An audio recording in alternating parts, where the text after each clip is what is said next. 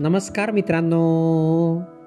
मित्रांनो मी मंगेश कुमार अंबिलवादे तुम्हा सर्वांचं वाचन कट्ट्यामध्ये मनपूर्वक हार्दिक स्वागत करतो. मित्रांनो आज आपण गोष्ट क्रमांक सातशे पंच्याऐंशी ऐकणार आहोत. आज सचिन वावरकर अमरावती यांनी संकलित केलेली टोपीवाला आणि माकडे. ही गोष्ट हा आपण ऐकणार आहोत. चला तर मग गोष्टीला सुरुवात करूया. एक टोपीवाला होता.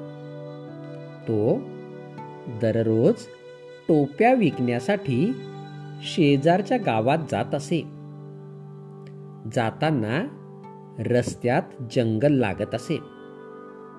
एकदा तो दुपारी जंगलातून जात असताना एका झाडाखाली विश्रांतीसाठी थांबतो.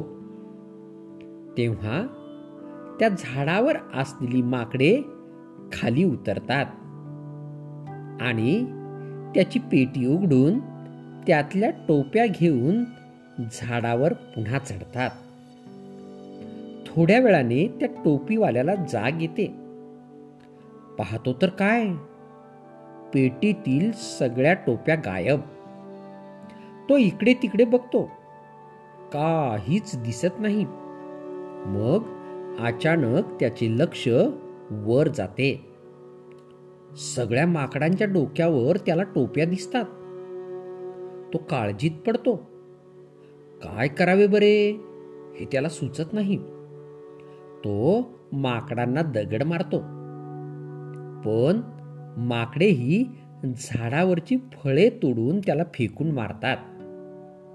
शेवटी वैतागून त्याने आपल्या डोक्यावरची टोपी खाली फेकली. हे पाहून माकडांनीही आपल्या डोक्यावरच्या टोप्या पटापट खाली फेकल्या.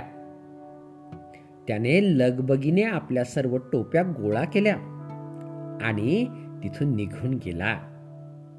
गोष्टीचे तात्पर्य शक्तीपेक्षा युक्ती श्रेष्ठ. मित्रांनो ही गोष्ट या ठिकाणी संपली. तुम्हाला गोष्ट आवडली असेल तर तुमच्या परिचितांपर्यंत नक्कीच पोचवा. आणि हो मागील सर्व गोष्टी हव्या तेव्हा ऐकण्यासाठी प्ले स्टोअरवरून वाचनकट्टा ॲप नक्कीच डाउनलोड करा.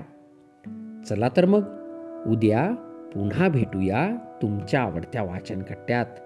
तोपर्यंत बाय बाय.